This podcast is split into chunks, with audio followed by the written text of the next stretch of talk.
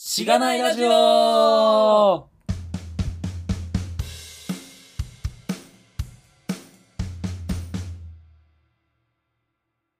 核戦争なかったっすねなかったっすね。 安心しました。安心しましたね なんか北朝鮮が発射をしたけど失敗したらい。しい、うん。プリキュアが救ってくれたって噂 があるんですけど。違どう、違うんですかえちょうどやってたんですかプリキュアを、まあ日曜 なんで。日曜の朝なんでね。ほう。うんそうなんですね なんか国民保護サイレン聞きましたえ何それ何それ知らん知らん。いやなんか核兵器が発射されたらもしもし発射されたらこのサイレンが鳴るっていう国民保護サイレンっていうサイレンがあってほそれが YouTube でめっちゃ流行ってるらしいんですけど結構気持ち悪い音なんでう。え、それは公的なも公的なものらしい正式名称はどれだこれかな全国瞬時警報システムの。はいはい。というシステムで出してるらしいうーん。で、なんかかなり気持ち悪いサイレンがあるんで、ぜひ聞いてみてください。まあ、ここで多分流したりすると問題になるので、うん。特に流さないですが。 うんあと、え、これは、はい。マジでその核爆弾、核ミサイルが発射されたのその失敗したっていう事実は、まあ、なんとなく聞いたけど、はい。えっ、と、それは核、核ミサイルだったのそれはどうなんですかね。ミサイルが発射されて失敗したのではないかみたいなうーん。のは書いてあるけど、書くかどうかはわかんないのかな。で、その、なんか流れて、音楽、え、曲、え、曲じゃないわ。曲って言ったら、あれやな、その、うえっ、ん。と、国民保護サイレンサイレンがなったのは、ただの、えっ、と、まあ、日本国民の遊びみたいなっていうことあ国民保護サイレンは実際にはなってないんですけどあその覚悟を決めるためにあらかじめ俺ら学んどこうぜみたいなネット民がこうもてはやしてるみたいなあ、うん、ああ、なるほこどういうのなるらしいからこれがなったら終わりだぜみたいな感じでもてはやしてるらしいうーん。そうっすねまあまあまで発射直後に爆発ミサイル発射実験をやって発射直後に爆発して失敗したらしいとで、えっと、なんかニュースの記事を見てたらなんかアメリカのサイバー攻撃によってミサイルの発射が失敗したのではないかプリキュアではないのではないかとあ。うん。いうニュースがあってプリキュアとか書いてないんですけどビジネスインサイダはいーはとい。いうメディアの記事なんですけど、うん。結構なんか面白くってあの、まあ、これが事実今回そういうことがあったかっていうのは分かんないんですけどなんか北朝北朝鮮の国内のネットワークはインターネットに接続されてないけどなんかこう過去にそういうケースでもハッキングができたっていうのがあってうん。この軍事基地の近くでこうお店でなんか機械メモリとかを買う場所があったとうん。でそういうところにその盗聴器を仕込んだほうメモリを置いといてそれでこう敵のというか、まあ、これはロシアだロシアのケースらしいんですけど、うんロシアも NATO の担当者ロシアが置いたのかなんかこう軍事系の関係者が買うように仕向けてでそれをコンピューターに入れ組み込んだ時点で盗聴ができてみたいなそういうこう諜報活動とそのサイバー攻撃のこう合わせ技みたいなうんうん。のでこうそういうネットワークと隔絶された場所でもこうサイバー攻撃ができますよみたいな感じに記事はなっててでまあサイバー攻撃サイバー戦争をアメリカと北朝鮮がしたらまあ圧倒的にアメリカが勝つでしょうみたいなのが書いてあってなんかこう SF 的な話が本当にあるのかもしれないなみたいなうん。感じがしてなかなか面白いですね結局ミサイルも何もコンピューターで制御してる部分が大きいと思うので、まあ、そこに付け入る余地がたくさんあってその部分でこう勝っている国が今後戦争においても勝っていく部分が大きいのかもみたいな。なるほど。うん、いやまあ、うん、なんなそう、いやまあ、これあんまりそうこういう話をはいするとさ、はなんか、あのまさかりではないけど、何かあのすごい あの圧力圧力がこうかけられるというか、えっとはいまあ、そう政治とかそういう話に発展して、うんあんまりなんかすごいところからこう矢が飛んできそうなの であのあんそうまでり、すねあんまりこう、うん、別にあの特にこれに対してなんかこうあのだからなんだというわけではないですうがん、日本日本人はあのそんなミサイルを撃ってきてる隣国があるのに武装しないでどうするみたいな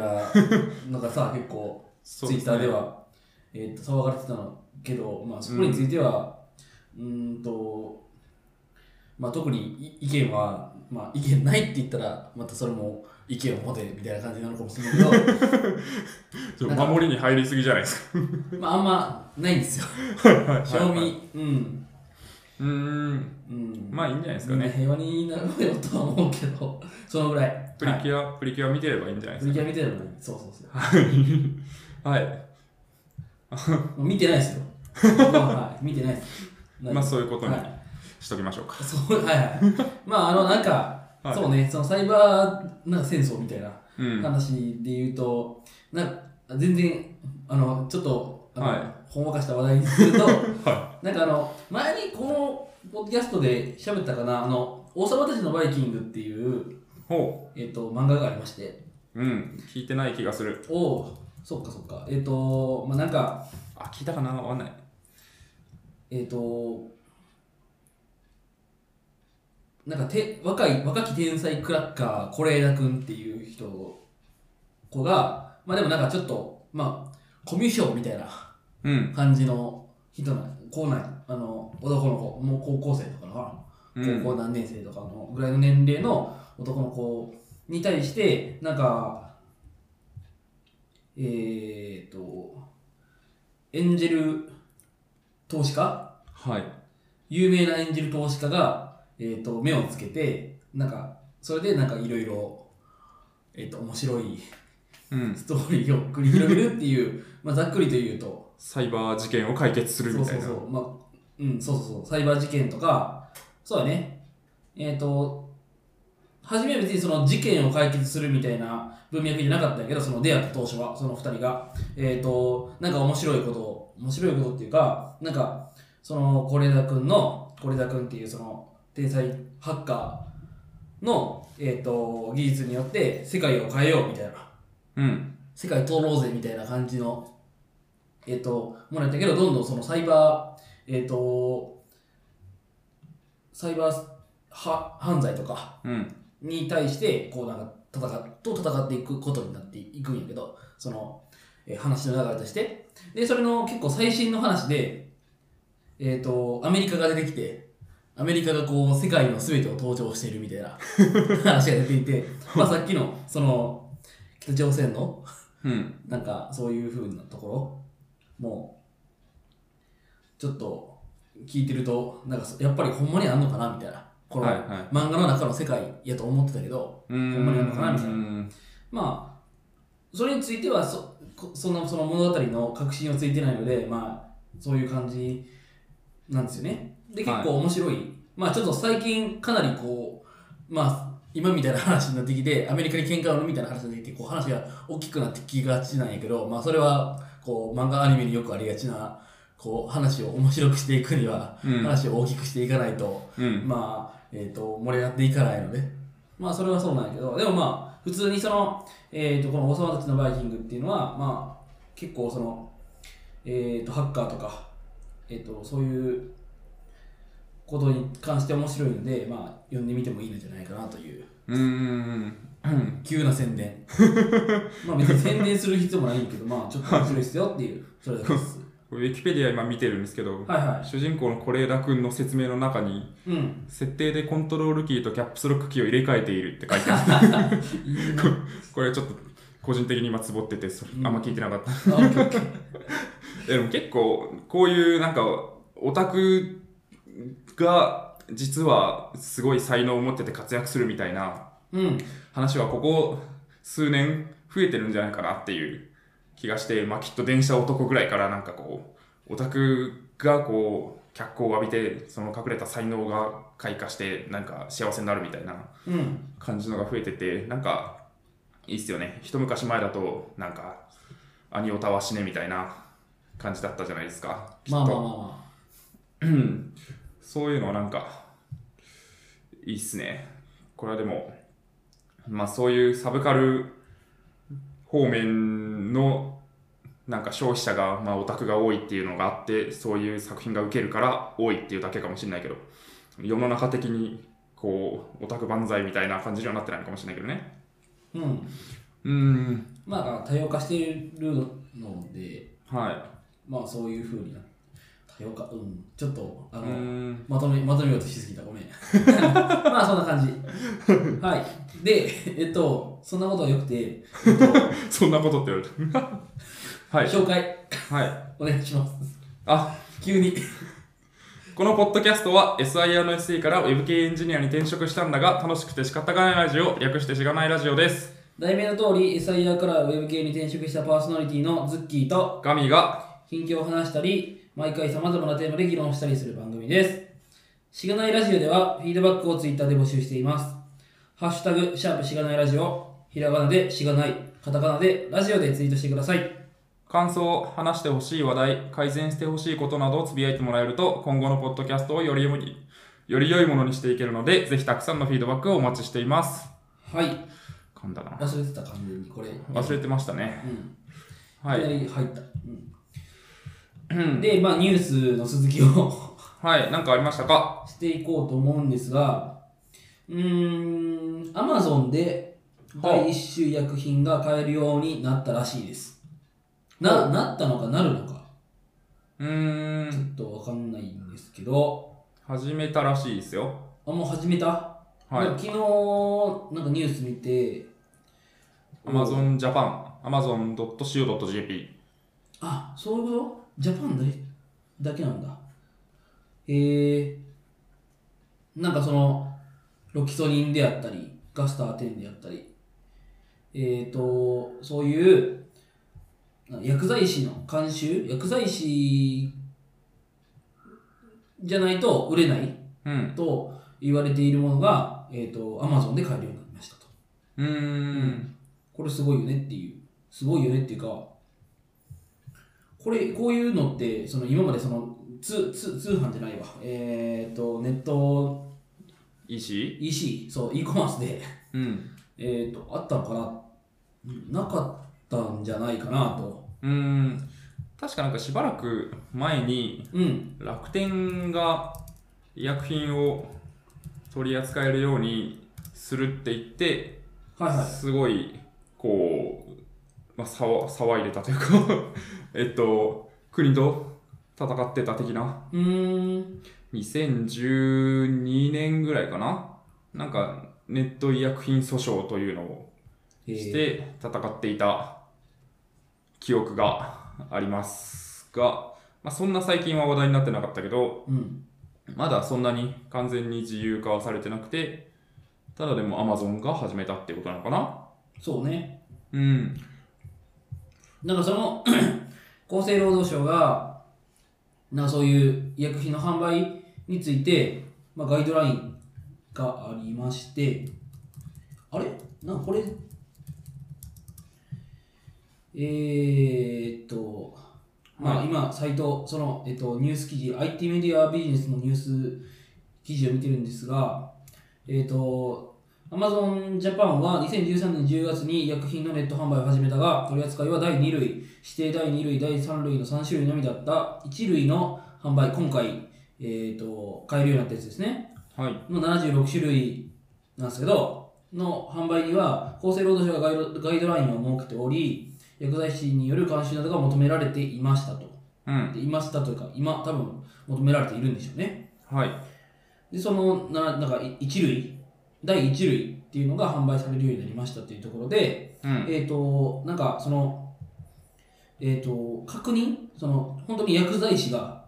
確認、担当薬剤師が、その各薬に多分いてて、で、それが、えっ、と、なんか、か、購入するってなったら、まず、なんか、えっ、と、適正、えー検、検査フォームみたいなのを入力して、それが OK だったら、えっ、と、買えると。お担当お薬剤師がその適正使用ですっていうふうに判断した場合のみ購入が認められるらしい。うーんこれだから多分、多分、その、この人、なんかめっちゃ短期間で服何回も購入してないだろうなっていう、そのフォーム以外の情報も含めて、まあ見ないと、まあ意味ないと思うんだけど、まあ見てるんだろうなという。うーん一応本当に薬剤師が全てのお客さんの注文をチェックしている体になっているといううん。ことですようね、ん。本当にやってるんですかねわかんない。 いやでもまあ、や、やるんじゃない結局でもその全てはフォームの入力情報であり、まあ、そのユーザーに紐づいたフォーム情報の羅列ああ、なるにほど対。して薬剤師が適正不適正っていうのを判断するって思うともはや薬剤師をパソコンの前に立たせてそれを目でチェックするよりもこう機械的にうん。振り分けた方が効率もいいし正確なんじゃないかっていう気がしてくるけどね確かに。もちろいやーん監査監査とかはあるのかもしれないけどそうね。こういうのってもう完全に法律の話なんで、なんか、いないとダメみたいなうん感じなのかなとも思いつつ、はいうん。まあでも、えっと、純粋に、まあ便利に、まああんま僕こういうのまだ、まだ飲まないんですけど、うんまだっていうか、あんまの飲んだ試しがないんですけど、はうーんい。、うん。まあ、便、えっと、嬉しい人もいっぱいいるんだろうなと。 うん。いいっすよね。だからこの薬を飲んだ人にはこの薬がおすすめみたいな。えーこの薬はこの薬とよく一緒に買われていますみたいな。うん。いいんじゃないですか。 まあ飲み合わせが良くないとかは、Amazon も別にね、データとして持っとけば、その正しい、適切なレコメンドができると思うんで、結構いいんじゃないですかね。熱いというか。うん、あんまりこの、なんていうか、なんか第一類、第二類とかの、うん。違いが僕の中ではあんま分かんないんですけど、うん。まあ強いってことなんじゃないですか。まあそうか。大体。うん。だってリ、なんか、リアップっていう、あの育毛剤うん。も入ってて、これもそうなのかみたいな。 薬あの薬剤師のなんか処方みたいなのがいるんだと思って、うん、確かに。あなたは薄毛ですねって薬剤師に、あなたはすべきですみたいリアップですねみたいな。そうですね。うんいや、でも、基本的にこういう、まあ、医薬品業界とか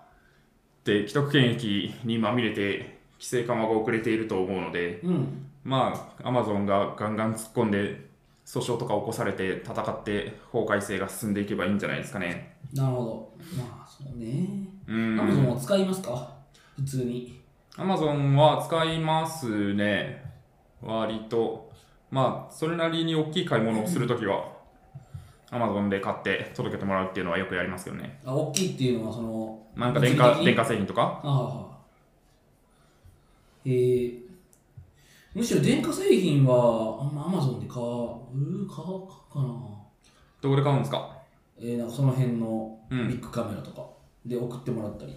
おー、そうか。なんかこう、当日その場ですぐ欲しいものは、こう、お店で買いたいっていうのはわかるんですけど、うん。どうせ送ってもらうし、かつ電化製品って大体こう型番とかを調べてから買いに行くんで、あもはやあなあ、んそうかなんだ。欲しいああ欲しいものはもう決まっているし、どうせ送ってもらうから、この場で注文できた方がいいのではないかみたいなのうーで、んまあ Amazon にあれば Amazon で買うことが多いですかね。いや、なんか、実物み、 これはどうかわからんが、実物見て買いたい感があって、そういう大きい買い物っていうか。うーん、まあ、特にあんまりそこのに結局必要性はないのかもしれんが、うん、まあ今はそういう感じになってて、むしろ僕が Amazon を使っている、まあ、主なものは、なんか日用品であったりとか、本うんか、な。なるほど。まあ、このマイクも買ったわけですけど、はあんまり売ってないものとか、そのい。う、ん身近には。そうですね。結局なんか探しに行ってもないことが多かったんで、こう、好みの型番で好みの色でとかになると、うん。そうなると Amazon で買った方がいいなっていうのはあるし、まあなんか実際見ないとサイズ感とかわかんないっていうのはあるんですけど、まあ大体なんかレビューが高ければまあいいかなみたいな。うん。まあ Amazon のレビレビューに限らず価格コムとかいろいろ調べて、で最終的に Amazon で買うみたないなるのほど。はまあよくやりますけどね。いやまあ、そういう意味で、その、えっ、と、日用品としてなのかな、この、いと医医薬品日用品、だってスーパーとかも売ってたりするよね。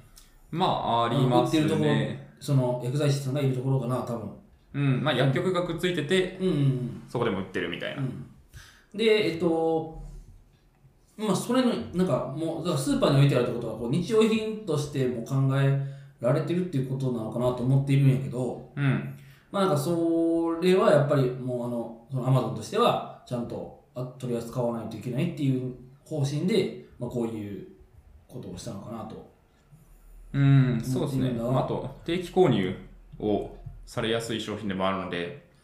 で、まあ、そう買うか買う薬とかもそんな変わんないじゃないですか。うんまおそらく、うん症状が別に変わらない限りは。あうんっていうと、もうなんか、決まった薬をもらいに行くためだけに、こう、薬局に通うっていうのは結構負担になると思うんで、こう、あんまり意味のない負担になりがち。もちろんその、その時その時の症状に合わせて薬を変えていくっていう判断を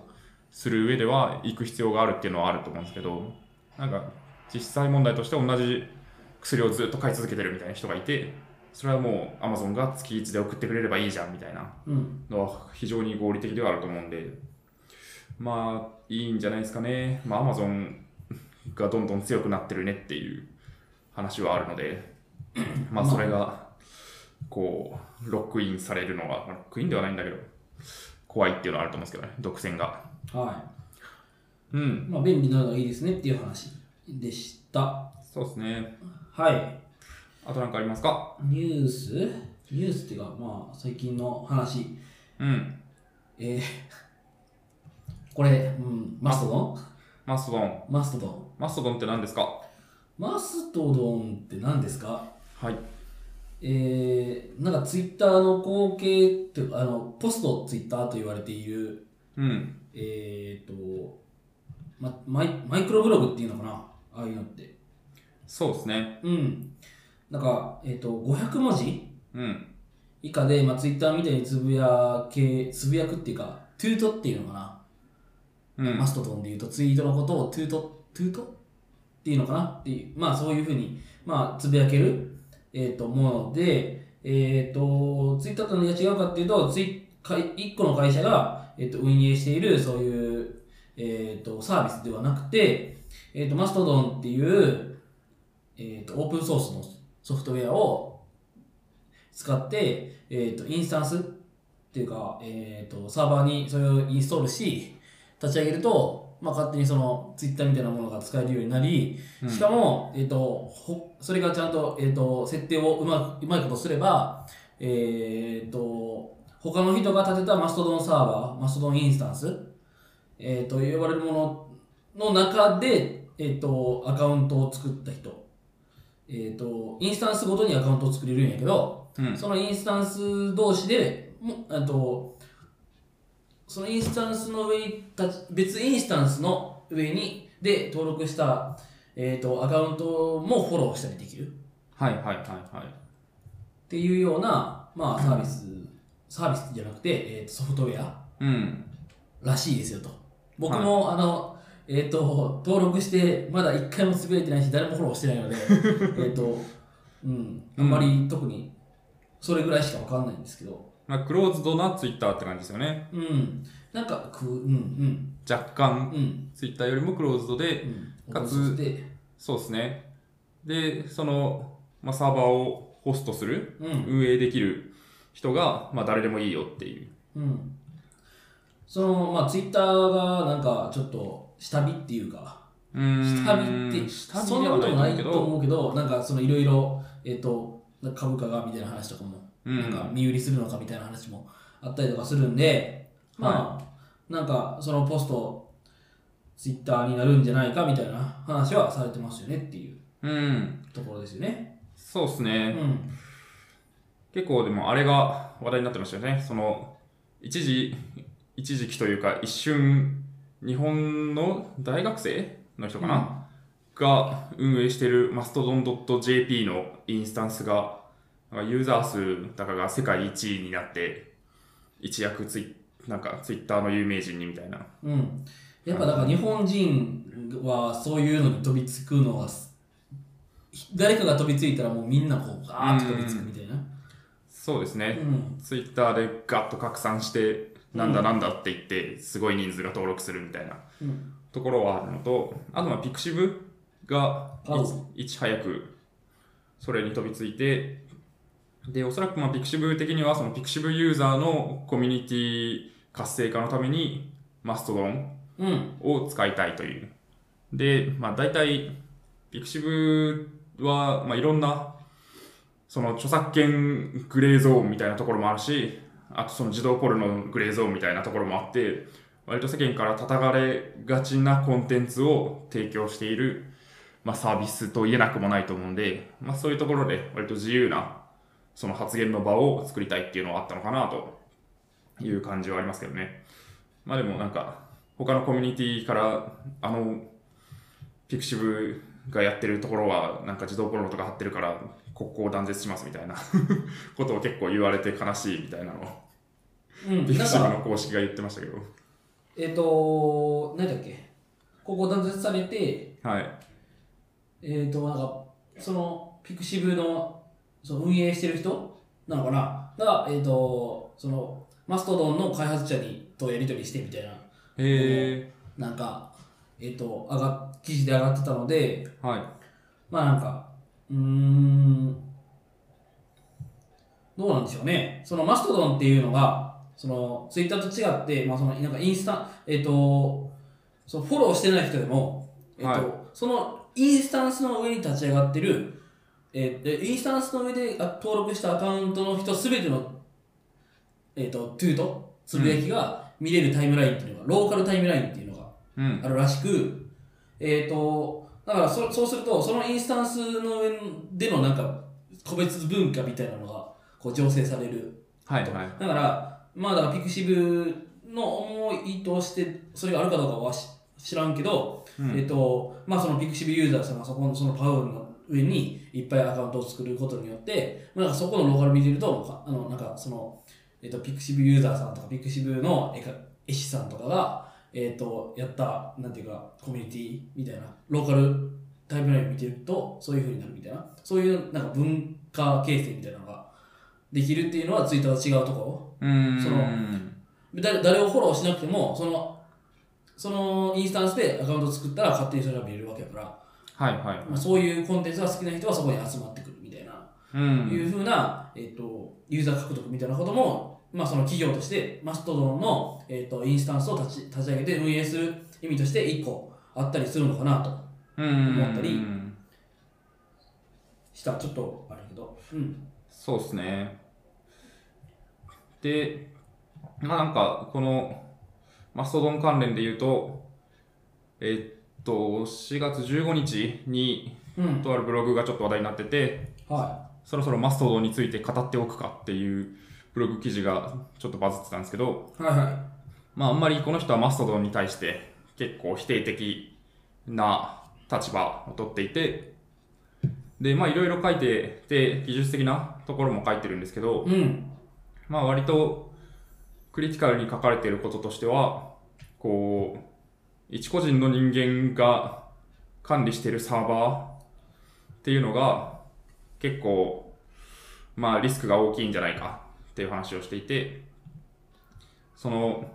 例えばツイッター社が全体、ツイッター社全体がこう悪いことをしようって企むよりも、こう一人の人間が運営しているサーバーでなんか悪いことをしようっていう方が、まあ簡単だと。それはもちろん、その運営の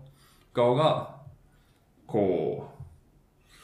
う、なんというか、悪いことをしよう、盗聴をしようとあか、ー検閲をしようとかうんってなるっていうケースもあるし、うんまあもちろんその一人の人間だけがこう管理してるサーバーであると、まあセキュリティのリスクとかもあったりとかっていう話もあるのかなっていう話があるので、まあなんか結局民主化してみんながみんな運営できるようにしようって言っても、それにまあ、最初は流行るかもしれないけど、結局それにどんどん乗っかっていくと、こう、悪いことを考える人が出てくるのではないか、みたいな話。なるほど。確かに、これって鍵かけれるのかなマストドンって。ああ、どうなんですかね。まあ、大体ツイッターのような機能は備えている感じだったけど、うん、でもそのさっきのその個人が運営しているサーバーで、えー、と鍵かけても、その人個人には丸見えみたいな。うーん、そのなんかツイッターとかが大きい会社がやってるサービスで鍵かけてたら、なんかその中でもやっぱりいろいろ、あの、そういうのは、なんか問題うん、として、えっと、そういうことをすべきじゃないみたいな人がいて、えっと、管理されてそうだけど、はい。多分一人だと急にあの鍵かけててやばい人がいるからみたいなので、うーんみたいな話とかも、その人の、えっと、すべきすべてうん、を 漏らされたりとか、そうですね、まあ、マストドンの仕様が分かんないので、そこがなんか可能なのかちょっと分かんないんですけど、うん、もしそうだったら、まあ、なんかそういう、まあ、問題は確かにありそうーん、確かにね。まあでも、割とツイッターを使ってて、まあ、そんなに使ってないんですけど、ん思うのは、すごいフォローする人が増えると、結構タイムライン追えなくなるじゃないですか。で、もちろんリストの機能とかもあって、リストごとに管理してとか、う。うん、あるんですけど、とか、まあ、ミュートにするとかあるんですけど、なんか、だんだんこう、肥大化して面倒くさくなって見なくなるっていうサイクルを私は繰り返していて、ツイッターを。だからそういう意味では、その、コミュニティごとに、こう、マストドン上でツイートがこうまとめられてるっていうのは、まあまあ、それに、そういうツイッターのどんどんこうフォロワー肥大化しちゃうみたいなところとは、ちょっとこう、それを解決する一つではあるのかなと思うけど、ツイッター、どうっすか使まあってます僕はかな結構使ってますよね。 うん。TL 終えるんですかいや、追って ます。うんすごいっすね。まあ、なんかそ、うん、うーん。むしろ、なんかそのツイッターでいろいろ見た情報が、まあいいかどうかは置いといて、で、なんかニュースに対してこうキャッチアップしてるというか、ってういうとん。ころがあったりするんで、まあ、なんかむしろニュースサイト、その、例えばスマニューとか、うん。グノシーとか、まあ日本人って結構よく見ると思うけど、うん。ニュースアプリ。まあうん見る人が多いと思うけど、まあなんかそこはあんまり見ない。むしろう。ん。まあ偏ってしまうんやけど、その情報源が。うん。うん、っていうのは、まあ、ありありつつも、なんかやっぱりその興味があるとこしかフォローしてないので、うん。えっとまあ、興味があるニュースが、うんまあ、入り込んできて、もし本当にその必自分が知るべきニュースであれば、えっと、そういうフォローしてなくても勝手に耳に入ってくると僕は思っているは ずで、うん、いやー、危険ですよ。 フェイクニュースに騙されてしまいますよ。あーなるほどまあまあ、結局何を信じるのか、新聞を信じれば大丈夫なのかっていうと、それも違ったりするんで、うんまあまあ、そうっすね。まあなんかそのピクシブが、えー、と運営し始めてでピクシブがもうすでに、えー、と運営すあの運用するマストドン運用エンジニアをはい募集してたりとかするらしいんで、早いですね。まあ、そういう企業をそのオープンソースでそのやって別に特にメリットってそんななさそうに見えるけどまあなんかえっ、とその情報をさそのツツイツイートじゃなくてつぶやきの情報を、まあ、たくさん持つっていうだけではなくてうん。なくて、えーそのそういうのを運用してますっていうの自体が、えっと運営してる自体こと自体がこう売りになる業界みたいなところもあったりとかうん。その企業としてね、うん。えっとそのとそれとは別にピクシブみたいにそのそういうユーザー、えっとピクシブでやって活動してるユーザーをまるっとそのマス自分たちのマストドンのところに置きたいとかさうん。まあ、そういうなんか文文化情勢したいみたいな話とかがあったりするそういう企業にはその直接的に、えっと利益はないけれどもかなんかそういう思惑を持って、まあ、その運営するっていうのもあるのかなみたいなうーん。思ったりそうですね。しますけどね。うん。まあ、一から実装するの嫌でしょうからね。うん。単純に。うん。ツイッターみたいなものを各自持ちたいと思ってても、それを実装するのが辛いから、まあ、マストドンに乗っかっていくと、すごい楽だし、まあまあ、勝手に改善もされていくみたいなところあるんじゃないですかね。はうん。い。はい。まあ、そんなとこっすかねそんなとこっすかね。はい。そしたら、はテーマ。い。テーマです。はい。ニュース、ニュースっていうか、まあ、近々、なんか、直近気になったことっていうのは、まあ、そんな感じで、はい。まあ、ちょっとこの前、えー前回、エピソード6で、はい。ちょっと前振りをさせていただきました。えっ、と、テーマ、どうしようかな。非エンジニアの同僚との会話について。 はい。エモそえ、エモい、もうなんかエモいっていうのがよ日本語がよくわからなくなってきたけど、う ーんと、まあちょっとあんまその、エンジテックテックしてない話題ですが、う。はえっい。と、まあエンジニアとして、まあそういうふうな、なんかことをこう、もやもや考えてるので、ちょっと喋りたいなと。うん。思っておりますと。えー、となんでこれを話そうと思ったかというと、まあ、さっきなんか、えっと、王様たちのバイキングでもあった通りああったと思うけど、はえっい。とえっと、エンジニエンジニアっていうか僕はコミュ障なんですよと。うん。まあ、その前提で聞きましょう。そうそうそうそうコミュ障だと自分で思ってますえー、っとまあなんかそれを克服したいっていう意味もあって、まあ、ポッドキャストをやってたりとか、まあ、そういういろんなモチベーションでやってるわけなんですけど、まあでえーっとその最近特に最近えー、っとその非エンジニアさんとの会話が増えてきましたっていうのも、えーっとまあ、カスタマイズの話を、えっとエピソード 3B とかでしてたような気がするんですが、うん。えっとカスタマイズ案件みたいなのをこう担当するようになってきて、まあ、そうすると、まあ、その社内の営業さんであったりディレクターでさんであったりっていう人といろいろやり取りしてそのまあお客さんとのメールをエンジニアが直接やることはほとんどないんやけど、まあ、そのその裏側には僕らがいるみたいな。うん。で、手を動かすのは僕らみたいな感じの、えー、と仕事を結構多くするようになりまして、まあその、えー、と僕の立場的に。うん。で、そうすると、えー、とコミュ障の僕としてはこう非、非エンジニアの方々たちとの会話がこうなんか、まあ、ちょっと辛いであったり、うん。本当にうまくいかなくて、なんかもうちょっとうまくできる方法ないのかなみたいなのに悩んだっていうのが、この話をしようと思ったきっかけですと。はい。で、まあ、どういうふうに悩むのか、うん。どういうふうに困ってるのかっていう話をすると、えっ、と、なんか何個かあって、まあ、一つ目が、えー、何かな、まず、えっ、と、まあ、この前 3B でも言ったけど、カスタマイズってしたくないわけですよ。したくないですね。で、基本的には、そう、あの、カスタマイズ、まあ、どういうのがカスタマイズかって僕が思ってるのかっていうと、えっと、その会社、そのクライアントさんに関するコードが、その同じ、その、まあ、GitHub の上にう上ん。がっていればそれはもうカスタマイズだと思ってるんだけど、うん。っていうのが1個でもあるとカスタマイズだと思ってますと。ではいそれを前提としてしゃべると、まあ、なんかそういうカスタマイズ案件っていうのがあって、でそれやりたくないな、やりたくないなと思いながら、でもまあ、えっと、売り上げが上がるから、みたいな、その会社の方針によってやります、やってますというところで、えーっと、仕事をしてて、まあ、できれば本体開発に移りたいわけじゃないですか。うん。でよりより良いものをより提供したいみたいな思いで会社に入ってるわけなんでまあなんかそういう方のやりたいなと思いながらこう仕事してると後ろからトントンと松村さんとえっとちょっとこうこの案件でみたいな話をされるとまずその時にあのまあこういうところで言うあれやけど、まあ、ちょっとイラッとするわけですよ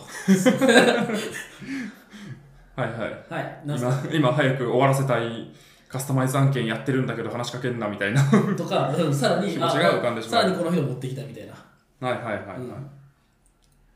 しかもなんか、うん。で、えっと、なあのーあの件どうですかみ たいな、いう質問をしてくると。は知らんわと。 えっと、あの件ってどの件ですかっていう、こい。そう。なるほどね。う、うん。まずはそうそこからね、ちょっそうそうとそぼやかして言われるみたいな。う。うん。いや、ぼやかして言われる、ぼやかして言われるっていうか、えっと、えっと、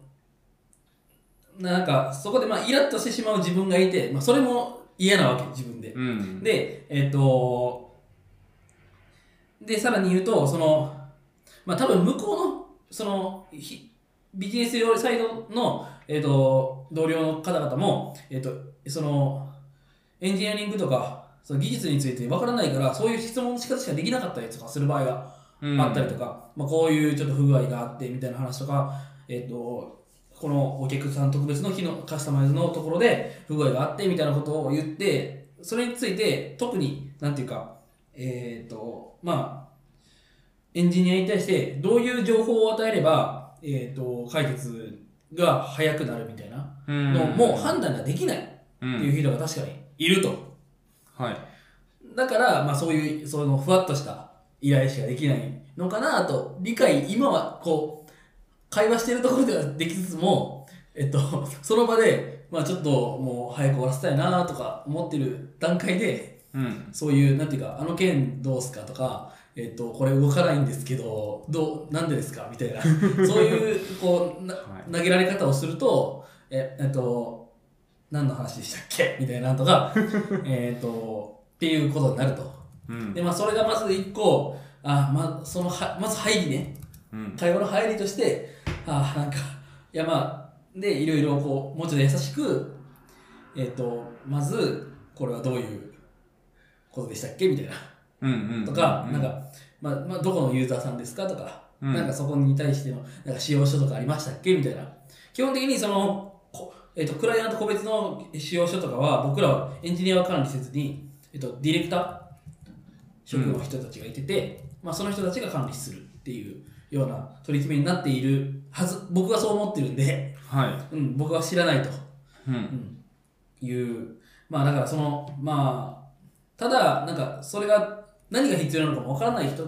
たちがやっぱりいるからうん。まあそのそうねえっ、と難しいなと思いながらもでもとはいえ、まあ、ちょっとこの話について結構長くなってしまうけど、うんえっ、と例えば僕ら新人研修がありましたじゃないですかあの同じ新人研修が前職ですか前。職ではい。結構そのなんかそういう4月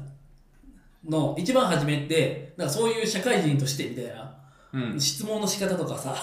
あの名刺の話あ私からから始まりなんか質問の仕方とかなんかそういうところなんかロジカルシンキングであったりとか,、うんなんかそういうことをこういろいろふわっと教えられるやんふわっとそんな体系だってないけどうん。うん、でなんかえ僕がイライラするのはってそこもあるのかなとなんかあの分かってないのはわいいいいみたいなけどえっ、ともうちょっとこうなんか今こうこうこういうことがあってこうこうこういうことがあってでこういう問題があって困ってるんですけど松村さんどうですかみたいな聞き方をしてくれたらいいのになってこう思っちゃうんですようん。で、えっと、うーん、まあなんかそういうのも含めて、その、えっと、何が言いたいかっていうと、えっとね、ちょっとままとまってないと申し訳ないんだけど、えっと、こういう結構寄せ集め多分多分その富士通に行ってたら、そういうのを一回でもちょっとちらっと人間研修経験してるから、うん。そういうことをし、そういうふうな言い方をしましょうとか、えっと、もともとその、えっと、技術寄りじゃない人が集まって、技術の会社を作ってる富士通で、そういう研修があるから、うんあるけど、多分こう、今のう僕が言ってるとところで言うと、まあ、えっと、技術系、技術系みたいな感じでや入ってない人もいっぱいいるわけ。その、I、あ一応 IT の会社やけど、えっと、普通に、なんていうか営業、その、えー、服飾系の営業、服飾系のところに営業する人みたいな感じでうん。聞いたりとかもするから、えっと、そういう、なんていうか技術系のひので、そういう人ところと質問するときは、まあ、こういう経緯をこういうふうに持っていきましょうみたいなのも、えっと、教育、教育されてないっていう言い方はあるけど、うんと、まず念頭にない。うん。人もいてて、まあ、そういう人もいる会社なんだから、えっと、じゃあ僕はそその会そういう会社で働いてる僕はイライラしないためにうんとか、えーっと会話をスムーズにするために、うん。えーちゃんとした質問をうん。しないといけない。質問力を高めないといけない。はいはいはいはうん。い。イライラさせる側に回ってはいけないのだっていう。そうそうそうそう。知って、わ分かってる自分なんだかうん。ら、立場を、そういう意味で立場をわきまえて、はいはい。やらないといけないのかなと最近こう、もうしばしば思いますと。なるほど。うん、っていうのがまず1個。 一個。うん、ちょっと長かった。長くなったし、ちょっといろいろグダグダしたけど、はい。まあなんか、うん、まあそれでもやもやしてます。うーん。ありますかそういう話は。うん。あんまないっすね。おお。あんまないっすね。えっと、あんま、あーそうっすね。あんまないのは、まあもちろん、なくはないんだけど、まず、結構、うちの会社の人たちに限って言うと、まあ割と頭がいいし、似たようなコミュニケーション取り方をする人が多い。似たような人がやっぱ集まってるなってのもあって、うん。そんなになんかエンジニア、非エンジニア関係なく、割と、ああ、はいはい、あれね、みたいな感じがあるっていうのはまあ前提としてあるのと、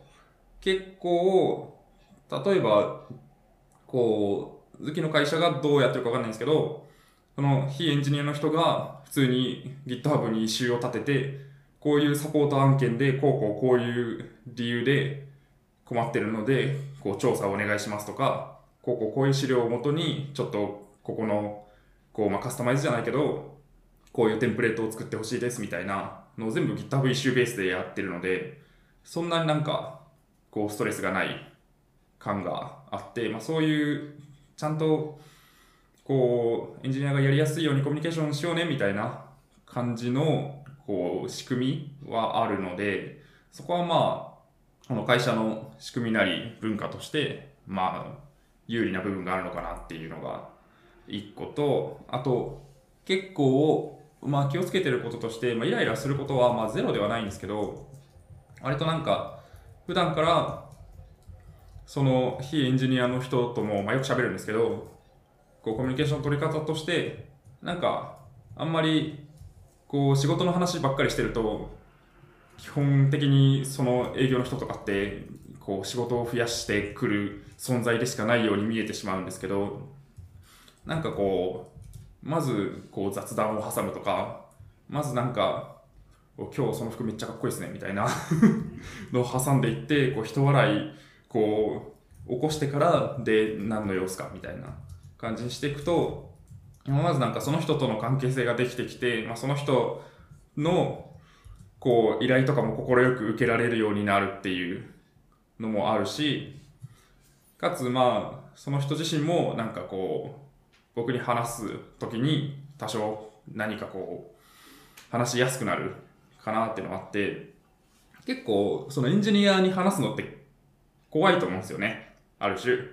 おう。非エンジニアがうん。なんかこう、自分はよく分かってないことを依頼しなきゃいけないっていうので、なんか、こう、探り探り喋ってくるとか、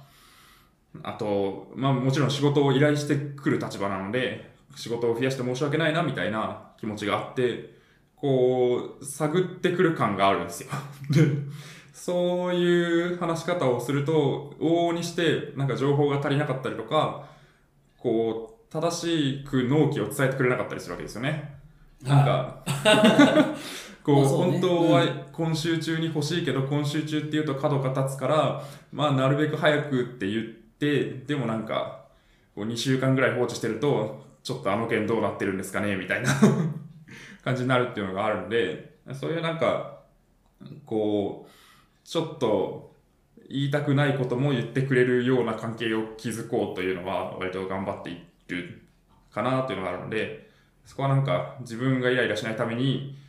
こうどう振る舞うべきかみたいなのは、まあ、考えてやってる感は若干ありますね。い。なるほど。はいえー、うーん。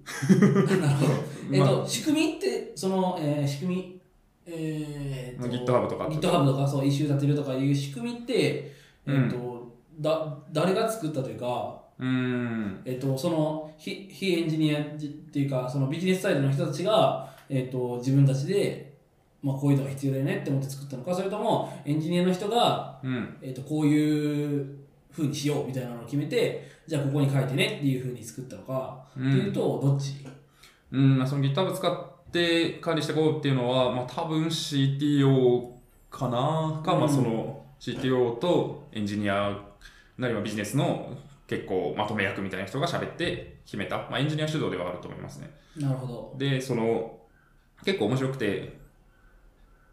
えっと、大体 GitHub のリポジトリって、こうソースコードを管理するためのものじゃないですか。うん。まあ、あるプロダクトがあって、まあ、そのサービスの中にもいくつか分かれていて、この部分はこのリポジトリですみたいな感じが多いと思うんですけど、なんかこう、イシューを管理するためだけのリポジトリとか結構あるんですよ。ほうほうほう。で、まあ、1個あるのはそのサポート。サポート系のこう案件を管理するためのリポジトリがあって、そこにはソースコードは特にリードミーぐらいしか確か登録されてないんですけど、そこに異臭を立てていって、で、サポート系の異臭なので、まあ、調査とか、あとはまあ簡単なソースコードに手を入れなくてもできるような、まあその、うちはお客さんのサイトにタグを入れてもらうんで、そのタグ設置周りのこうサポートとか、をやってくださいっていう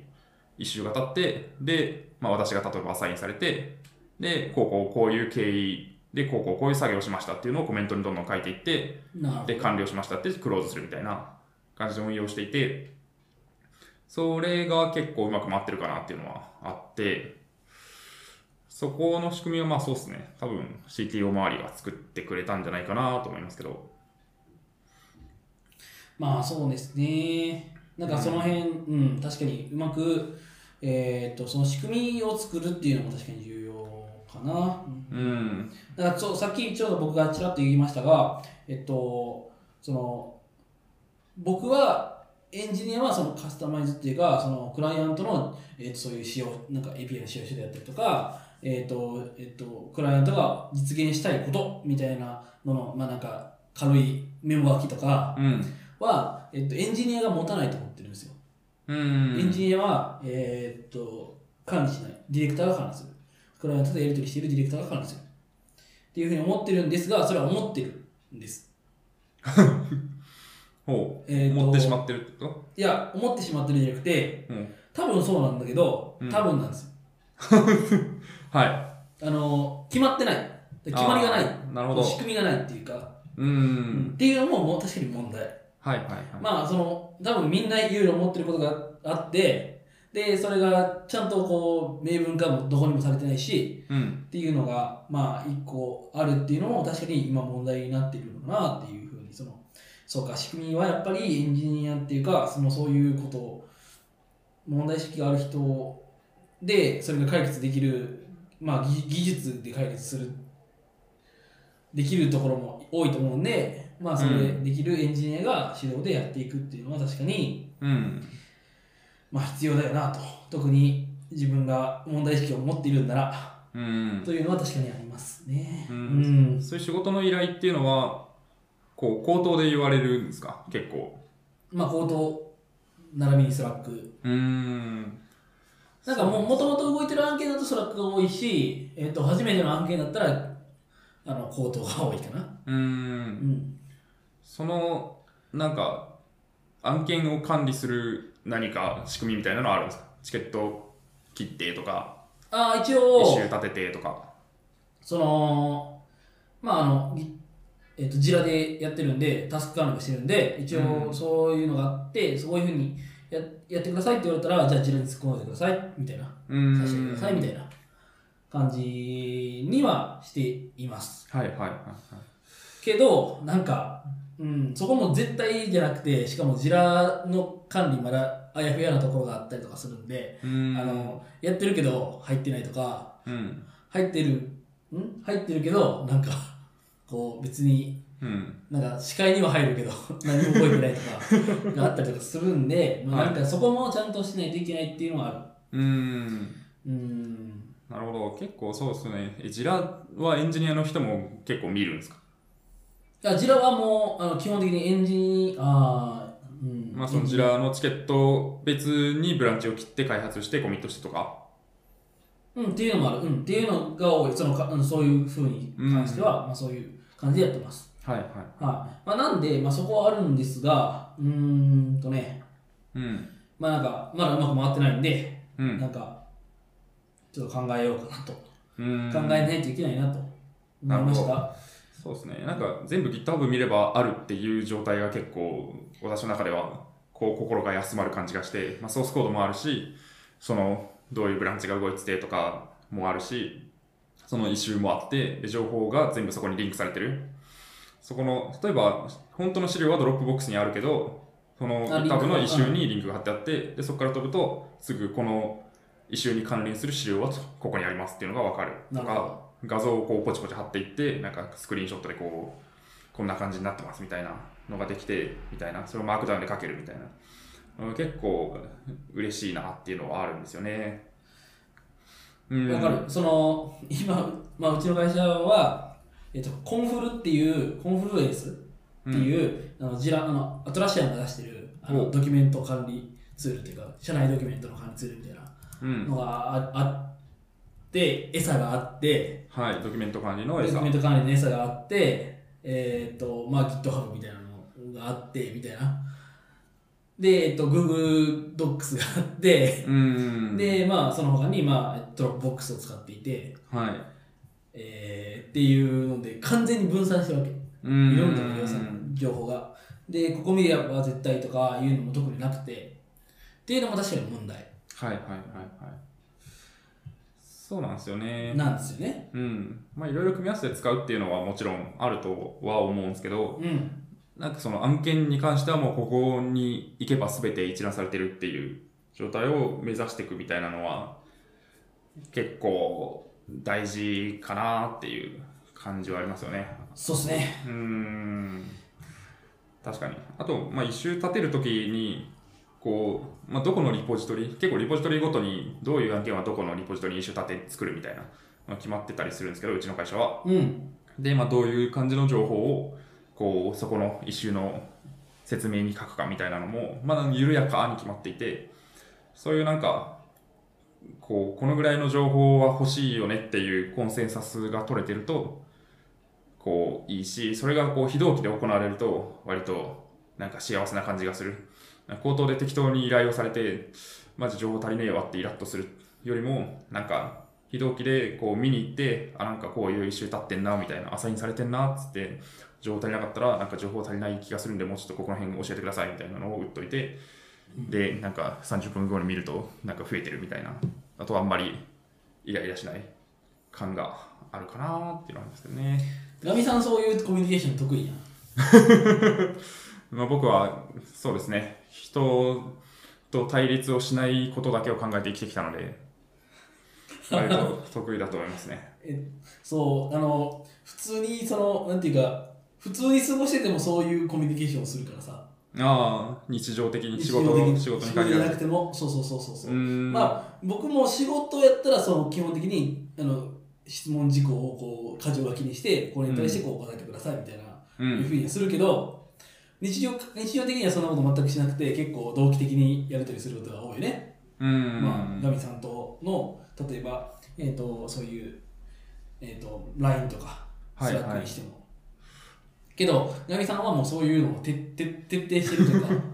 まほうあなのでまあえー、どういうところですか私がそういうのを徹底してると思うのはいや、なんか普通にその、なんていうか、さ、なんていうか、え、箇条書きにするやん、 急に。そうですね急にまとめ出すみたいな急に箇条書きになってるやん。うん、ん今こういう論点があってそうそうそう。 1と2と3があって1と2はこうこうこういうふうに解決したんだけど3が今問題だみたいなで、まあ、なんかそういうのはやるかもしれないですいいっすよね。うんう、うんん、まあまあ、まあそういうので、はいなんだったっけ、まあイライラしないためにそういう仕組みがありますと。はいで、えっ、と、まあこの前の、えっ、と、ちょっとさっきの、えっ、と、ガミさんの話にもありました、その仕事の話と雑談の話、雑雑談の話で雑談うんえーっていうところ文脈でちょっと話すのがあってあのなぜこの人と話すと楽になるかっていう本を読みましたとおどんな本なんですか読む読む読むって言ってたよね言ってた気がする。言ってたよね。えっと、どういう本かっていうと、はい。えっと、吉田久典っていうさんっていう、えっと、文化放送のアナウンサーが、うん。社員アナウンサーがいらっしゃいまして、えっとその人が書いた本書いた本うん書いた本ですとでえっ、ともうその本、えっとめくると「コミュ障じ僕はコミュ障です」って言ってるアナウンサーが。はい。えー、とコミュ障は多いと思うでコミュ障を直したいと思ってる人は日本人の中で多分半分以上がそうだみたいなうーん。ことを書いてあって、で、初め僕この、えっと今回のエピソード、一番初めにも言った通り、テーマの初めにも言った通り、僕もコミュ障だと思ってますと。うでん。それを直したいと思っていますと。なるほど、じゃあ読もうかみたいな話になって読んでましたと。で、なんかそれについて、えっと、ただ、この本って、その僕がなんでこれを読もうと思ったかっていうと、えっと、きっかけが2つあって、この前も説明したと思うけど、あの、まあ、まず僕、ラジオ、アニ、アニラジとか、えっと、まあ、ラジオを多く聞く人で、まあ、まず昔から吉田ひつさんを知ってましたと。えっ、と、面白い人だなっていうふうに思ってました。で、その人のツイッターもフォローしてて、そのツツイッターでこういう本書きました、こういう本出しました、2015年に。で、えー、あ、なるほど。で、この人が書いたこの本はちょっと、まあ、どっかで読んでみたいなと思いながらも、なんか、えっ、と、せまあ、すごく、あの、絶対読まないといけないみたいな感じではなくて、ずっとずるずる来てましたと。で、それが、えっ、と、2017年4月の、えっ、と、パイザっていうあのサイトが、サイトなんかうサービスがあるじゃないですか。で、パイザ開発日誌っていう、まあそのパイザがやってる人の開発者が、えっ、と、書いてるブログがあるんですけど、まあそこで現役エンジニアが4月入社の新人エンジニアにおすすめする書籍17冊っていう、まあよあよくありがちなタイトルのブログポストが行わされました、えっと、えっと、投稿されて、それをまあ、まあ、ちさーっと見てたら、まあなんかよくありがちな達人プログラマーとかさ、はいありがちな、なんていうか、リーダブルコードとかさ、リファクタリングとか、いそういうのがあって、ああ、なんかいつもにありがちなやつで、うん。うんなんかその辺に転がってそうだけど2017でつくだけで、えっとビューは稼げるんだろうなみたいな話を思いながら見てたら一番最後に そうそういうふうに見てたら一番最後になんとコミュニケーションについてっていう項目があると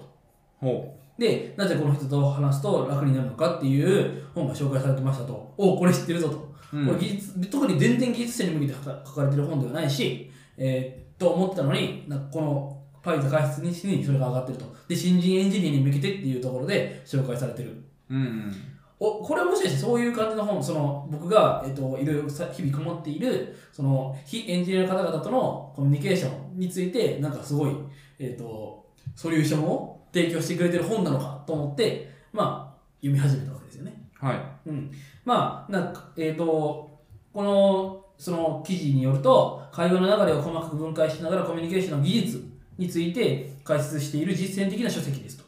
どんな仕事でもこの先いろいろな人といろいろな話をする場面が増えるかと思いますがそれを憂鬱に感じている自称コミュ障の人におすすめですっていうふうに書いていて、うん。おこれはい俺のための本俺だ。のための本だと思っ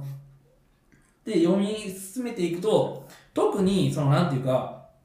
えっと仕事の話を円滑に進めるためにみたいなえっとことは一切書かれてないんですよほで何が書かれてるかっていうと雑談の仕方が書いてあるんですよう。うーん。この本にはだからちょっと僕が期待した方向性とはちょっと違ったうん。んですが、えっと今さっきガミさんが雑談うん。 が重要っていう話をして、えー僕はなんかあんまりこれ役に立たなかったんだよなーって言いながら、まあ、こういう話が書いてあったよみたいな紹介をしようと 今日来たんだけどさっきガミさんがそれで雑談がえっ、と実は重要なんだぜみたいな話をしてて、はいはいえーまあ、僕はガミガミさんのことを本当に尊敬しているので えーとガミさんがそういうんならちょっと雑談やっぱ雑談ってすげえ大事だよなって今急に思 ってる。そう。本当ですか。うん深、含みがあるな。 はい。えー、そうそうそうどういう話が書いてあったんですかその雑談に関して。雑談の仕方方法論。方法論。うんまあ、えっと、こ例えばの人が徹頭徹尾言ってるのは、コミュニケーションはコミュニケーションのためにするものだ、みたいな。ほコう。ミュニケーションはコミュニケーションのためのものなんだ、みたいな。うんその、多分、えっと、さっきも言った通り、仕事のプロトコルじゃなくて、えっと、そういう、もう話す、コミュニケーション、コミュ障を直すっていうか、うんコミュニケーションを楽にするっていうような、えーえーともために書かれてる本なんで、うんえー、とそういうコミュニケーションはコミュニケーションのためにし、えー、とあるもので、えーとまあ、そのコミュニケーションをゲームだと思って、えー、とそのゲームっていうのは、えーまあ、ゲームだから勝ち負けがあるとはい勝ち負けっていうか成功失敗があるとうんで成功なのは、えっと、みんなが楽しく終えることだみたいなうんコミュニケーションに参加してる人が。で、失敗っていうのは、えっと、まあ、誰か一人でも、なんかちょっと嫌な思いとか、えっと、コミュニケーションが、なんか、うまくいかなかったなと思ったし、それが、えっと、負けですと。うんまあ、なんかそういうことが書いてあって、えっと、そういうふうに思ってコミュニケーションをするのに、時に、コミュニケーションを成功させるためにみんな動こうみたいな。そうすると、えっと、えっと、この、えー本の題名、なぜこの人と話すと楽になるのかっていうのの、この人になれるよ。そうすると、君たち、君はもうコミュ障じゃないんだ。それができるとコミュ障じゃないんだみたいなことを書いてるんですよ。うんで、初めに戻ると、このコミュコミュニケーションは、の目的はコミュニケーションをすることっていうので、雑談、その、この人も言ってるんですよ。その、なんか、えっと、ココミュニケーション、この雑談とか、そのコミュニケーションっていうのは、何かを伝えるためのものじゃなくて、うんコミュニケーションをするためのものうだと。んだから、えっと仕事の話っていうのは一切置いておいて、えっとそういうここで言うこの本で言うコミュニケーションっていうのはそういうもんですよとでそれをするそれを、えっと成功させるつまりみんながたの楽に話して楽しく会話を終えるためには、っていうのがいろいろ書いてある本ですと、ううんんで、えーなんかそう自分のことは喋らないとかあー質問をするとかはいはいはいはえー、なんていうか、その、自慢もし ない。なんだろうな。ななんだったかな。なんか、まあそういう、なんていうか、うんえっと、基本的に相手の話を聞き出すっていう、まあアナウンサーで、ラジオパーソナリティとしても有名な人が言ってるから、まあそういうところが、まあ多くなって、まあそういう経験から、まあ、こういう知見が得られましたよ、みたいな話で、こう、本が進んでいくから、まあそうなんだけど、いうんまあ、なんかそういうことが書いてあって、コミュニケーションで楽にするためには、そういう、えっ、と、こことで、まあ、その、それを実践するためにはこういう技術があるんだよ、みたいなことが実践で書かれている本。うでん確かに、こう、勉強、そういう意味では勉強になりましたと。で、ただ、なんか、いや、俺が聞きたかったのは仕事の話なんだよ。うん仕事の話を円滑に進めるためのもんなんだよと思ったけど、えっ、と、確かにちょ一部、なんかその、こういうコミュニ、そういうコミュニケーションがあるからこそ、その無数のコミュニケーションの中に、時々、その、伝えるべきコミュニケーションがあるみたいなことも、この本に書かれてあって、で、うんそれが完全にさっきのガミさんの、えっと、言葉と一致した と。仕事の話を円滑にするために雑談をする。うんえーそれ知ってたのかみたいな。ガミさんは、この本を読まずとしてそこの境地にたどり着いたのか、お前は、と。さ僕は先に悟ってたみたいな思ったわけですよ。おー で、そこについては何か考えたことがありますかそこについてはえっとまあでもその雑談なりそのまあそういう会話日常の会話が会話を目的としていて内容は特に関係ないみたいなのはうんすごく共感するところで、あこうあなんか一回喋っとくかみたいなことを考えた時にうん何喋るかとか別に考えないんですよねとりあえず喋るみたいなこうとりあえず声をかけてから何を話すか考えるみたいな感じのことはよくやっていてあ、マジか。うん、なんかこうよし喋るぞと思ってその人を見てなんかこう話の取っかかりを見つけて例えばなんかいつもと違う靴を履いてたら「あその靴めっちゃかっこいいですね」みたいな言うとかあとなんか最近依頼されたしこう仕事なりまあこの間話した話と絡めてそういえば最近あれってどうなってるんですかみたいな話を直接今話したいこととは関係ない話だけどまず話すみたいなそれは別になんか内容は何でもよくて、こう向こうから人笑い取れればいいかなぐらいな感じで話すので、結構そうですね、それは多分大学ぐらいの時からやっていて、マジで一番、 そう、一番鍛えられたのは、多分そのサークルの新刊活動なんですよ。全く、それは分かるか。そう、それは分か全るくこう、こっちに興味がない人に、とりあえず話しかけまくって、こう、意図的に仲良くなるみたいな、こう、ことをしていたので、そうなってくると、別に話す内容とかを考えずに、まずこう、とりあえず絡んでいくみたいな、とりあえず脇腹をつっついてから話すことを考えるみたいな、 そういう、ある種雑なコミュニケーションを取り続けることによって、なんかこう、気づいたら仲良くなるみたいな経験を積んできたので、なんか、とりあえず雑に絡むみたいなところをやり続けていくと、割と、まあ、その、大学時代は、なんか、あの先輩雑に絡んでくるな、みたいな感じに思われてたとは思うんですけど、まあなんかだんだんこう精度が上がっていく感じもあって、は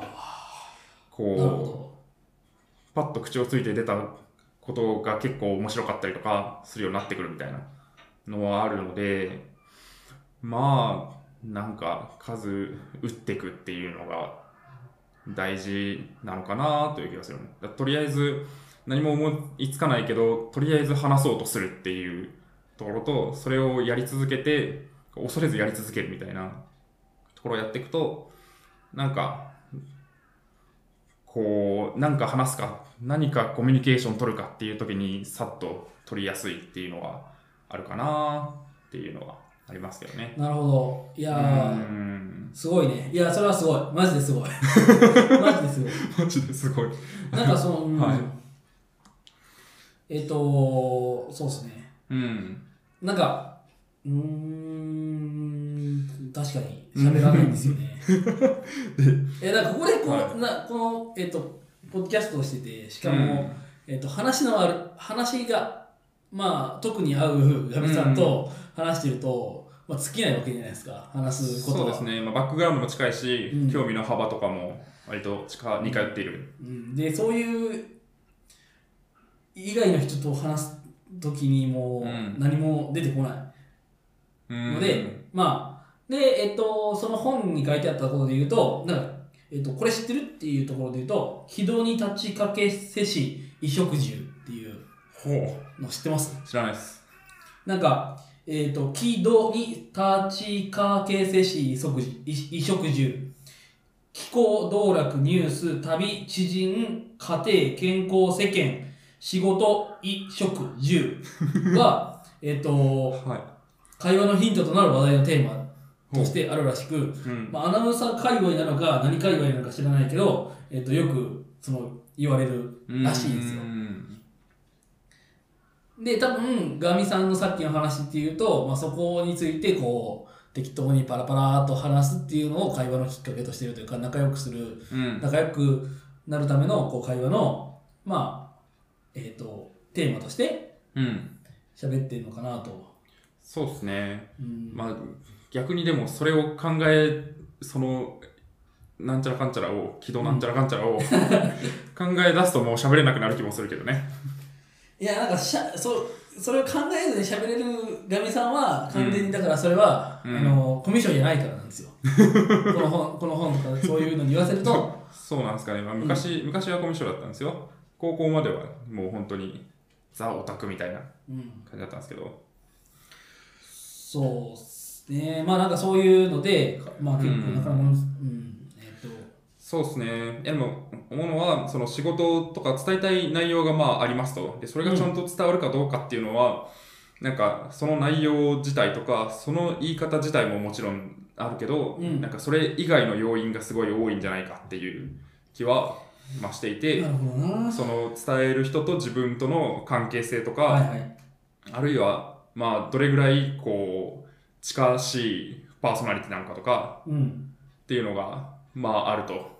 いう気がしていて、あとはまあシチュエーションとか。うんで、そう思った時に、まあなんか、お互いの関係性を高めていくっていうのは一番やりやすい感じがするので、まあ、そこまでちゃんと考えてやってないけど、そこを改善させていくっていうのが、まあ、継続的に効果があることだし、割とコスパいいんじゃないかな、みたいな。なるほど。のは今話してて思いましたけどね。うん、なるほどねで、まあ、もちろんそのバックグラウンドが近いとか、まあ、言ってしまうと、その頭がいい悪いとか、うん。地頭いい悪いみたいなところがあると思うんですけど、まうあ、んそういうのが、まあ、近い人だったら別に何も考えて喋ればいいしそういうのがちょっとず離れているギャップがある人がいた場合はこう意識的になんかこう、まあ、こっちから喋りかけると向こうからも話しかけやすくなるとかこうワンクッションなんか別の話をしてから仕事の話するとかっていう風にしてなんかこう話しやすい関係性をきつ作っていくっていうのが割と長期的には効果があるのではないかなとあと仲いい人と喋ってる喋ってるとなんかちょっと失礼なこと言われてもあんまイライラしないじゃないですか確かに。だけどなんかそんなにこう仲良くない人からなんかちょっとこう気に障ることを言われるとめっちゃムカつくみたいなのがあるのでなんかそのこうクッションを厚めにしていくみたいなのも関係性を向上させることによる効果があるかなというのはあるんでそうですね。はい実践しそう、なんかそれ、 この本読んで、いやなんかあんまだったなって、まじ正味思ったわけですよ。はただ、うん、そう言われるともうなんグーの音も出ないと いうかそうだなとうんちょっと今、反省をしております はいまあでも、いはい 今の話聞けてこの本読んだ意味があったなって思ったんでよありがとうございますかよかったっすはいはい話す、まあそんな深く考えてやってないですけど、うんでなんかこの本読んでて別でちょっと思ったあのちょっとガミさんに質問したいことがありましてですねほえっとまあさっきもちょっと言ったけど質問う、うんするっていうのは重要だから向こうに話させるっていうのは、えっ、とこの話すと楽にさせる人うんこう話してると楽相手を楽にする人うんっていうのの、えっと一つに質問するっていうのがあると技術技術じゃないけど、うんうん質問ができるみたいなはいで僕が勝手に思ってるのはガビさんは質問力が非常に高いと思ってるんですよほあの、まあよく、その、まあこの前もなんかいろいろ喋ってるけど、えっ、と、なんか発表するとか、ううん時にも手を挙げるっていう話をしたよね。その、誰よりも高く手を挙げるみたいな 話をしたけど、はえっ、と、そうじゃなそういうその発表の場とかじゃなくて、なんか質問ある人みたいな、うんそういう研修であったりとか、あはの、い例えば LT 大会の時でもさ、うえっ、んと、質問するときにピーンと手を挙げてそうでたじゃないですか。はいなんか、めっちゃ質問が思い浮かんでるやん、お前って、いつも思う。 なんでみたいな。この話聞いて、なんでそういう質問が思い浮かぶのみたいなは話がよくそう、あの、思っていて、あはいなんか、その、人の話を聞いてるときにとか、うん人のなんかをして、あの、み見ているときにとか、うんえっ、と、何か考え、などういどういうふうに考えたらそういう質問、質問しよう、質問できるとこないかなと思いながら、うんえっ、と聞いて話を聞いてたりとかするってこうーんとそれとも自然とはいいやいや気になるっしょもうそれはみたいな感じって ことどどっちなのかなうーんまあどっちもあるんですけどうんえっと、例えば LT とかで言うとまずめっちゃメモを取るんですよ私ははいはでめっちゃメモを取るとこう最初に話したことが後でこの後の話で解決されるんだろうなって思いながら大体聞くと思うんですけど、いまあまあまあそれが実はそんなに解決されてないみたいなのがこう後からあの話の後半で最初のメモを読み返すと分かったりするわけですよねうんそういうのをこうもう一回メモを見返してあこの辺あんま解決されてないんじゃねみたいなのを考えて質問するとかっていうのはある気がするで全体を見ないとできない質問とかはメモを取ってないとできないんでまあもちろん全部覚えてればいいんでしょうけどなかなかそういうわけにもいかないんでメモをめっちゃ取るっていうのがあってなあはいはいなるほどあと、まあ、そういう別に発表の場に限らず普通にこうワントゥーワンでフェイストゥフェイスで雑談をしてる時も、まあ、質問することはあるんですけどそれはまあさっきと一緒でなんか特に考えずにこう質問をしようと思ってそこから考えるみたいな のをやり続けてると自然となんかそこの精度が上がっていくっていうのはあるんじゃないかなと雑談と一緒でなるほどなううんん、それはなんか、うん、特に技術ももちろんあるんだろうけど、こう、場数踏んでいくみたいな感じなんじゃないですかね。で、雑談するときって、こう、まあ、基本的に自分の話をしたいじゃないですか、人は。まあまあま多くそうそのう人は。で自分の話をするいや僕もと、そうです。はいなんかこう、気持ちいいみたいなし、向こうにちゃんと理解された気がするっていう感じになるので、うん。もちろん自分が話すってのもあるんですけど、基本的にはこう向こうに話させるっていうのが結構大事だし、かつまあ向こうに話させて、その取っかかりでどんどん話を広げていくっていう方が、もう自分で話したいことがないときは有効だったりもすると思うんで、まあ、そういうので、取っかかりとしてまず適当に質問をして、あの最近どうなんですかとか、なんか週末何したんですかみたいな話をまずして、でそこからこうどんどんこう広げていくっていうと、なんか向こうに話させるっていう意味でもプラスだし、なんかこう雑談盛り上がるっていう意味でも、そうですね。で、向こうが僕に興味を持つよりも、僕が向こうに興味を持つ方が、なんかこう、やりやすそうな感じがするので、まあ、ほう私が変わってるっていうのもあるし、私は大体のことにこう興味を持てる性質を持ってるので、はいはなんかそっちの方が楽だなっていうのもあって、めっちゃ質問するっていうのがあるんで、い。なるほど。ういんや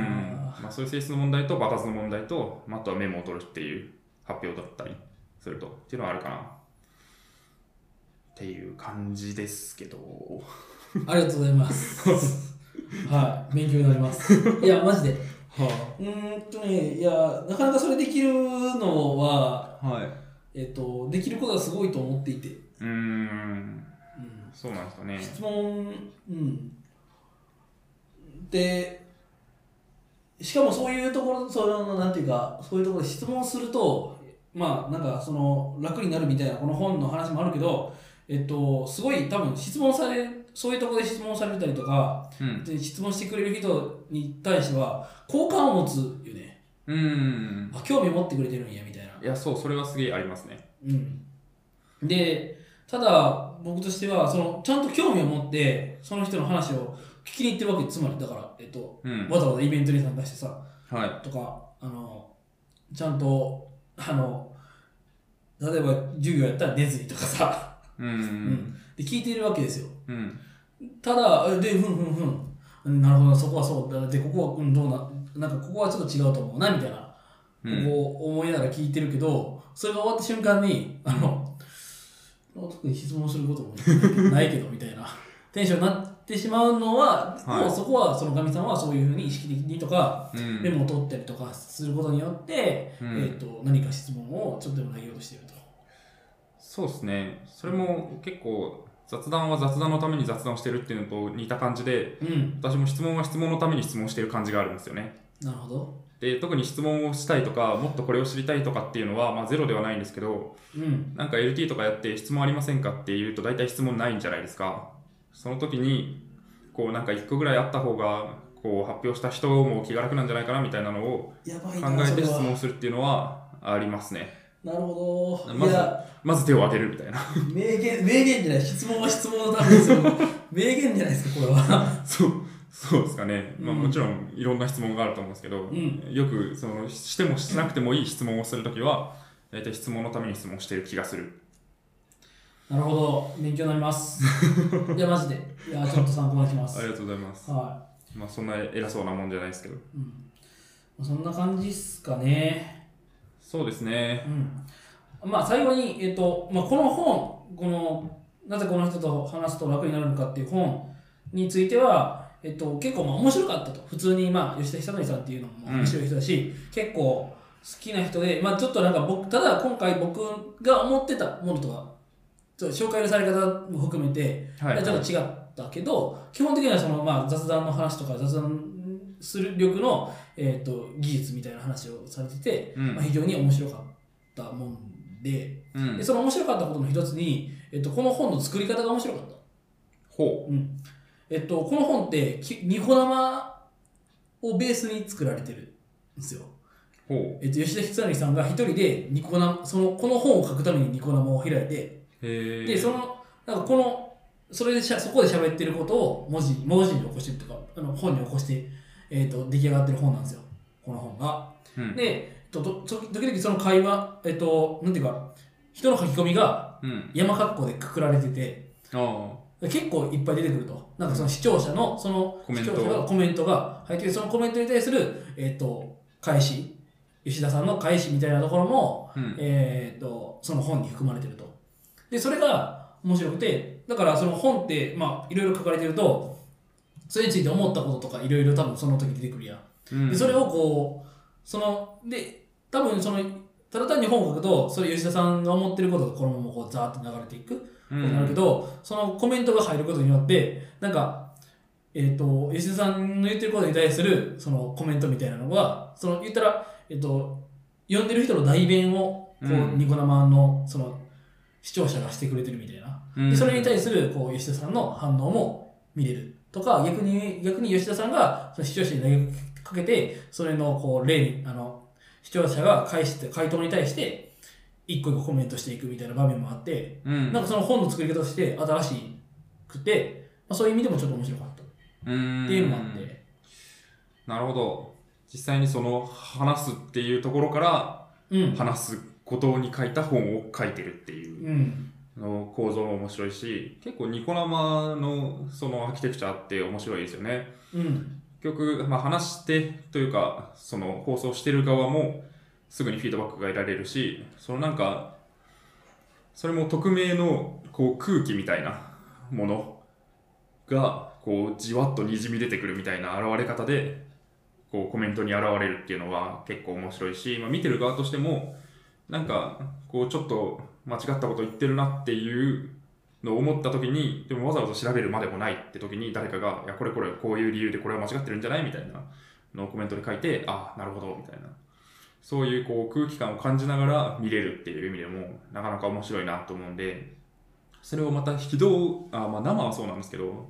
結構ニコニコ自体がそれを非同期でやっててそのライブ感みたいなのをどんな動画に対してもこう得られるようにするっていう仕組みでやってるのは結構面白いなって思うんで。そうなんですよね。うん、でまあそれがこうそれを本にするっていううん。のも新しいなとちょっと思ってまあそれも紹介しちょっと最後に紹介しとこうかなとうん。思いましたと、確かにね、本作るのもね、楽そうだしね。そいや、まあわかんないですけど、実はむしろ大変とかあるかもしれないけど、ううん面白いうん基本はでもね、それを取って出してみたいな、まあ、このポッドこキャのストみたいな。本本にするためにただのニコ生を開いてるっていううんうんうん。感じなんではい。それもなんかそういう作り方もあるのかみたいなうん。確かにね。まあ、その本に完結しないっていうのがやっぱ面白いっていうのはあるかもしれないですね。うん、まあ、その本を作るためにニコ生やってとか、本を宣伝するためになんか、ツイッターでコメントしてとか、別のこうメディアでもこうどんどん拡散していくみたいな、そういうのは結構面白い。出版が出版で完結しないっていうのは、割と面白いなっていうのはあるかもしれないですね。ははい、そんなところですかね。いうんまあちょっと最後取り留めなくいろいろ話してしまいましたがはい。まあなんかうんそうですね、うんまあコミュ障出すコミュ障したいなというところですうん。まあ本とかももちろん読んで気づきはあると思うんですけど、なんか結局場数だったなっていうのは、今、こう、大学生からの成長を振り返ると思いますね。そうですね。うーん。うん。そこ、そこについてもやっていきたいなと。は。はいい。思います。はい。はい。じゃあ最後。はいえー、テンプレーお願いトします今回は開いてるよ。はい。しがないラジオではフィードバックをツイッターで募集しています。ハッシュタグ、シャープしがないラジオ、ひらがなでしがない、カタカナでラジオでツイートしてください。感想、話してほしい話題、改善してほしいことなどつぶやいてもらえると、今後のポッドキャストをより良いものにしていけるので、ぜひたくさんのフィードバックをお待ちしています。はい、なんかゲストのブッキングとかも徐々に決まってきていて、まあこれも近々、まあどっかで発表できると思いますが、まあそんな感じで、はい、お楽しみにということおで楽、しみということで、じゃあエピソード7、はい、ありがとうございました。ありがとうございました。